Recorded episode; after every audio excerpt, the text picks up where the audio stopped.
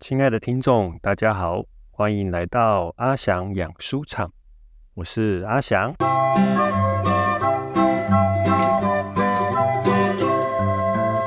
阿翔养书场是一个跟阅读有关的节目，我会试着聊聊家里养的几本书，跟大家分享阅读这些书的经验，希望我跟这些书相处的故事。可以成为听众们的帮助，让听众朋友也都可以在自己的家里成为养猪大户。谢谢大家收听第一集的阿翔养猪场，很高兴阅读一本书就像在养一只恐龙的观念，得到了一些听众朋友的回响。有朋友就跟我说，尽管家里有好多书。占据许多地方，可是每一次想要丢书，都会觉得非常舍不得。如今才知道，之所以舍不得丢书，是因为每一本书的背后都代表一个可能。尤其是那些还没时间看的书，个个都像还没孵化的恐龙蛋，明明蕴藏着不可思议的生命，当成垃圾那样说丢就丢，真的下不了手。毕竟那可都是一条命啊！而我自己后来对这个观念也有一些新的想法，想说在第二集的一开始，把这些延伸出去的想法来跟大家分享。首先想到，如果一本书就是一只恐龙，那么我们从小到大都会去的学校，根本就是一座侏罗纪公园。不管是国文课本、英文课本、数学课本、物理课本，这些课本所装的知识，可能都比市面上任何一本小说、散文还要困难。身为大人的我们，却仿佛不知道这一件事样子，每天把自家的孩子送往这个充满恐龙的侏罗纪公园里，没有帮他们想好妥善的安全与保护机制，想想。就觉得有些残忍，也难怪很多人长大之后对书都有着很深的恐惧。从小到大就在侏罗纪公园里被恐龙惊吓，三不五时还要被丢在考场上，跟一只又一只的恐龙搏斗，仿佛罗马的竞技场。这样长大的孩子要怎样愿意相信书是值得我们相信的伙伴？是会保护我们的武士呢？如果再把大家耳熟能详的填鸭式教育放进来想，更是叫人触目惊心。一本又一本的书，本来应该是让我们可以骑着的恐龙，带领我们飞上青天，探索与冒险。结果，为了考试，为了成绩，这些书还来不及孵化成恐龙，就被我们一本一本的吃下肚。虽然可能在短时间里让我们肚子里多装了一些资料，可以换取一些高分，但是我们其实并没有真的学会如何孵化、养育一本书，更不知道怎样骑着我们孵化出来的书到天上遨游。也就难怪，出了社会，我们常把“早就还给老师了”这样的句子挂在嘴边，从来不觉得自己曾经骑着哪一本书去到哪里探过险。更不曾养过哪一本书，跟某一本书成为好朋友，让书跟着我们四处闯荡。另外想到的是，要把一本书养成一只恐龙，还真的蛮需要我们的耐心和毅力。每个人都会有自己养育恐龙的方法，我的方法大概不脱底下这两种。其一。就是在书里面画线、做笔记。其二是读完一本书之后，试着把书的内容还有自己的心得给记录下来。先来谈谈画线和做笔记。其实年轻时候的我很不喜欢在书上画线做笔记，总觉得一本书买回来每一页都干干净净、白白亮亮的，好希望让书就这样给保持在完美无瑕的状态下。只要阅读的时候不小心折到哪一页，或是嘴馋吃东西时掉了一些屑屑在上面，我都会心疼不已。和我这个近乎洁癖的书痴相比，我的女朋友也是后来的太太，正好完全相反。她一点也不会心疼在书上做任何的笔记，划线更是毫不手软。不可思议的是，他还会拿书的一些空白页去记一些跟那本书毫无关系的事情，像是等一下的代办事项，甚至是某个朋友的电话，种种的行径，看在我眼中近乎亵渎。记得有一次，我实在忍不住了，跟他聊起这件事。他很不可思议地看着我，然后说：“书买回来不就是要划线的吗？你不划线，书会难过的哦。”老实说，当时的我完全无法接受这样的论点。是什么动摇了我不划线的决心？因为距今已二十多年，实在有些不可考。依稀记得，应该跟作家张文亮有关。我很喜欢张文亮老师的书。不过，因为张老师写的大多是传记，很少会出在书中提到自己。唯一的例外就是每本书的自序。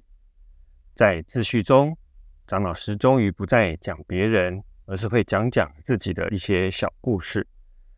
记得在其中一个自序里，张老师说自己很喜欢在书的空白页上涂涂写写。他认为这些空白页都是上帝给他用来祷告的地方。之后，因为有幸跟张老师合作过几次，从他那里借来借过几本书来使用。的确，里面的空白页很多都写得密密麻麻。他真的把那些地方当成了他的祷告室。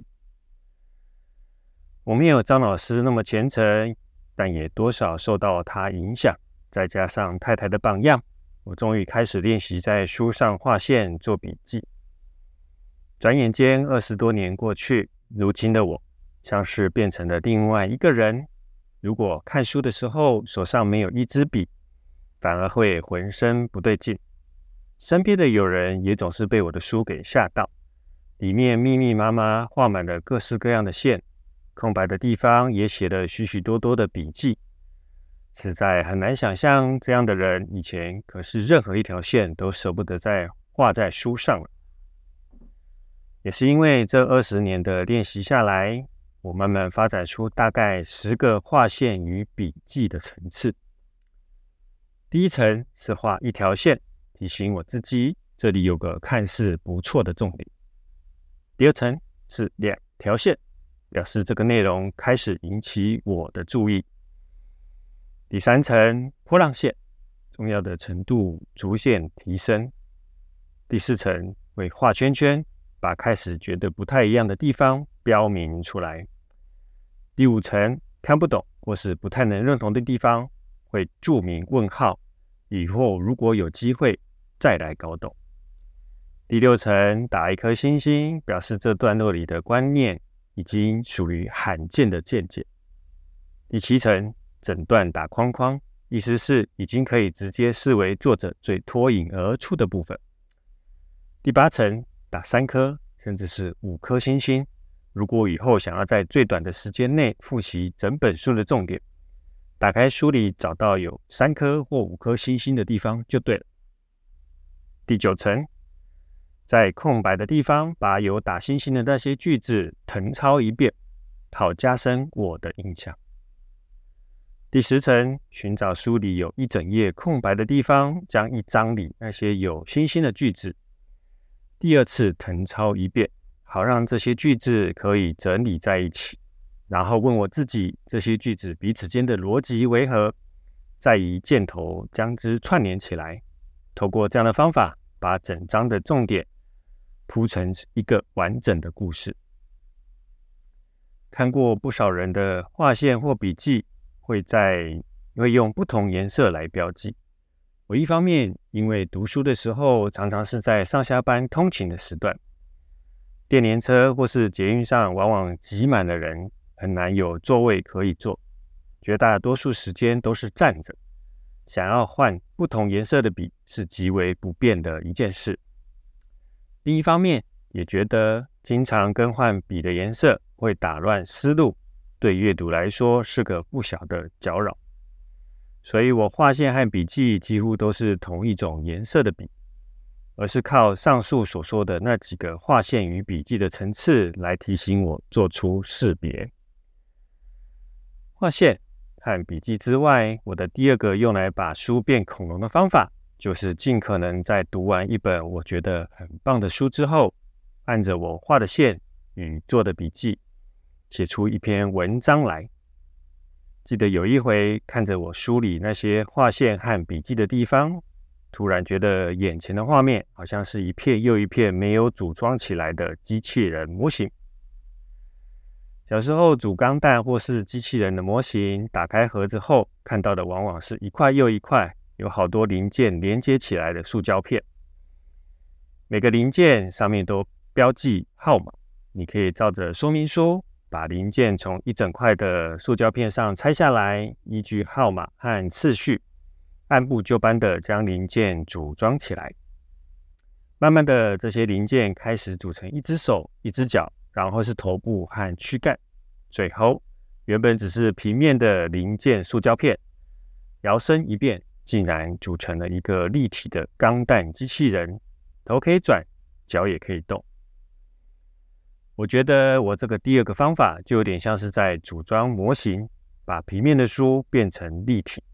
因为画线和做笔记，我已经在书里面有了一些标记，因此写文章的第一步。便是把这些划线的地方，按着我标定的重要程度，以及试着串联起来的重点次序，用 Word 档打成文字。这个第一步其实更多像是书摘，把一本书作者想要表达的重点整理成文字档。这个文字档是我组装出来的书籍钢弹，经过好几个礼拜划线笔记，慢慢养出来的一条龙。不过，装饰这样的组装还不够，我会期望把这个书斋变成一篇文章，最不济至少也可以成为一封信，寄给我的朋友、家人或是属灵同伴。也因此，我需要把我组装出来的东西跟我的生活多一些互动。我的做法其实有些偷懒，我通常会选择一部我看过而且喜欢的小说、电影、日剧、韩剧、漫画、动画。来跟我所组装出来的书斋做连接，因为有整理书斋，有划线，也有笔记，所以我可以比较容易找出这本书的几个最特别或是最重要的点。紧接着会把这些点放在心里，开始一步一步回想我看过的那些好玩有趣的小说、电影。我问我自己，这部电影有没有在谈这件事？能不能跟我眼前的这本书呼应？有没有类似的转折，是跟书中所说的情境相似？之所以这么做，可能也是因为我就是一个爱看小说、电影、漫画的人。要举例子，从这些东西里面寻找最是方便。但从另一方面来说，因为我后来阅读的书籍大多数都蛮抽象，光是把重点整理出来，总觉得有些枯燥乏味，很像是组装好却还没有上色的钢弹模型。吸引不了他人的目光。小说、电影、漫画就像是水彩，能够用来为我的书斋涂上颜色，增添阅读这份书斋的兴趣，进而为这些朋友、读者提供一些有意思的切入角度。当他们真的去读我所提到的那本书的时候，可以更容易，也更轻松。这种把一本书书斋和影剧、动漫结合的做法，其实还有很多意外的收获。在没有发展出这些阅读技巧之前，很多电影、动画看过是看过了，却很难让这些影剧作品在我的生命中留下除了当下感动之外的痕迹。可是，当我开始把我阅读的书和书斋和我看过的小说、电影结合或是对照，我发现，我好像更能够看出一本小说、一部电影更深刻的地方，好让这些小说、电影不再只是娱乐，而是可以跟哲学、社会学、心理学、神学、语言学、政治学、灵修学也连上关系。反过来也有类似的果效。原本是一本硬邦邦的书籍，读的时候难以下咽，勉勉强强，好像只能搞懂一点点内容。可是当我把这个勉强有点收获的东西拿去跟一部日剧、韩剧动画做连结，那仅仅只懂一点点的东西，仿佛之间好像就变大了。看似抽象的观点，现在有了身体，有了故事，硬邦邦、冷冰冰的书逐渐有了温度。再加上动画或是影集的剧情推展，常常也有助于我将书中抽象的观念多做一些应用。来来回回下来，反倒让我似乎更能理解作者讲述的某些观念与价值。听众朋友，未来可能会发现阿翔养书场这样介绍的书，有很多会被阿翔这样来连结与对照。我会先聊一部我喜欢的电影、漫画，再转而去介绍我想要讲的书。讲到这里，可能有些人还是觉得太抽象，就趁这一集结束前，试着举一个例子，希望可以帮助大家体会一下平时的阿翔是怎样用日剧、韩剧动画来养大一本书。这个例子跟几年前很有名的一部动画《排球少年》有关。一开始是阿翔的弟弟推荐我看这部动画的，追了几集之后便被故事给吸引，成为忠实的粉丝。或许也是这个缘故，我心里开始在想，到底是什么元素使我会被《排球少年》如此吸引？那只是一个精彩的动画，只是紧张的比赛，只是好笑的桥段吗？我觉得应该不止如此。直到有一天，我在书架上看到神学家 Wolf 写的《拥抱神学》，这才恍然大悟，仿佛抓到了一个关键。《拥抱神学》是我很喜欢的一本书，也曾经跟三五好友组成读书会，一张一张读过好一阵子。书里有很多地方画了线，写了笔记。可是，《拥抱神学》毕竟是一本神学著作。里面的论述环环相扣，喜欢归喜欢，总觉得跟现实的生活有所脱节。很希望能找到方法，让这本书好入口一点，更引人注目一些。排球少年正好可以弥补这个缺憾。排球少年里有好几个很有才华的排球选手，一开始他们彼此互看不顺眼，尽管个人能力超强，却很难组成一个团队。直到他们开始愿意敞开心房，接纳对方跟自己的不同，容许他人走进他们的生命，也愿意放下自己的某些坚持和骄傲。就这样，他们都成了有能力拥抱别人的人，也终于慢慢有了默契，成为真正的团队，最终几乎战无不胜。拥抱神学的精神在排球少年里得到很好的诠释和展现。想通这一点，我立刻冲回家。打开电脑，写了一篇文章，名为《排球少年的拥抱神学》。之前阅读《排球神拥抱神学》所做的那些笔记书摘，开始被涂上了排球少年的颜色。我仿佛比之前更接近了拥抱神学的核心论述，更知道可以怎样让拥抱神学所带给我的启发应用到生活当中。拥抱神学不再只是一本书。而是蜕变成排球少年的两个主角日向与影山，成了我更亲密的朋友。有趣的是，当我继续观看排球少年后来的剧情，也情不自禁地开始思考，里面又有什么故事或角度，能够帮助我把拥抱神学的意义和内涵挖掘出来。这就是拥抱神学被我孵化、养育，变成排球少年的故事。我敢相信，拥抱神学的作者 Wolf 一定从没想过，他自己所写的书可以被人这样养成一个跟排球有关的奇特物种。同样的，看过《排球少年》的人大有人在，一定也很少人可以像我这样从中与拥抱神学结合，开创出一些有趣的东西。再次谢谢大家收听阿翔养书场，很高兴在第二集里。有机会跟大家聊聊我自己养书的一些方法，先画线、做笔记、整理书斋，等书慢慢从平面孵化成立体之后，会开始看看有没有什么我喜欢的动画、日剧、韩剧，可以帮这些书填上上一点颜色，使这本书成为更漂亮的恐龙。从某方面来说，日剧、韩剧、动画就是我用来喂书的饲料，把书变恐龙的方法。希望。未来有机会可以听到大家都是如何把书养大的经验，相信里面也有很多有趣的故事。阿夏勇书长，我们下集再见，拜拜。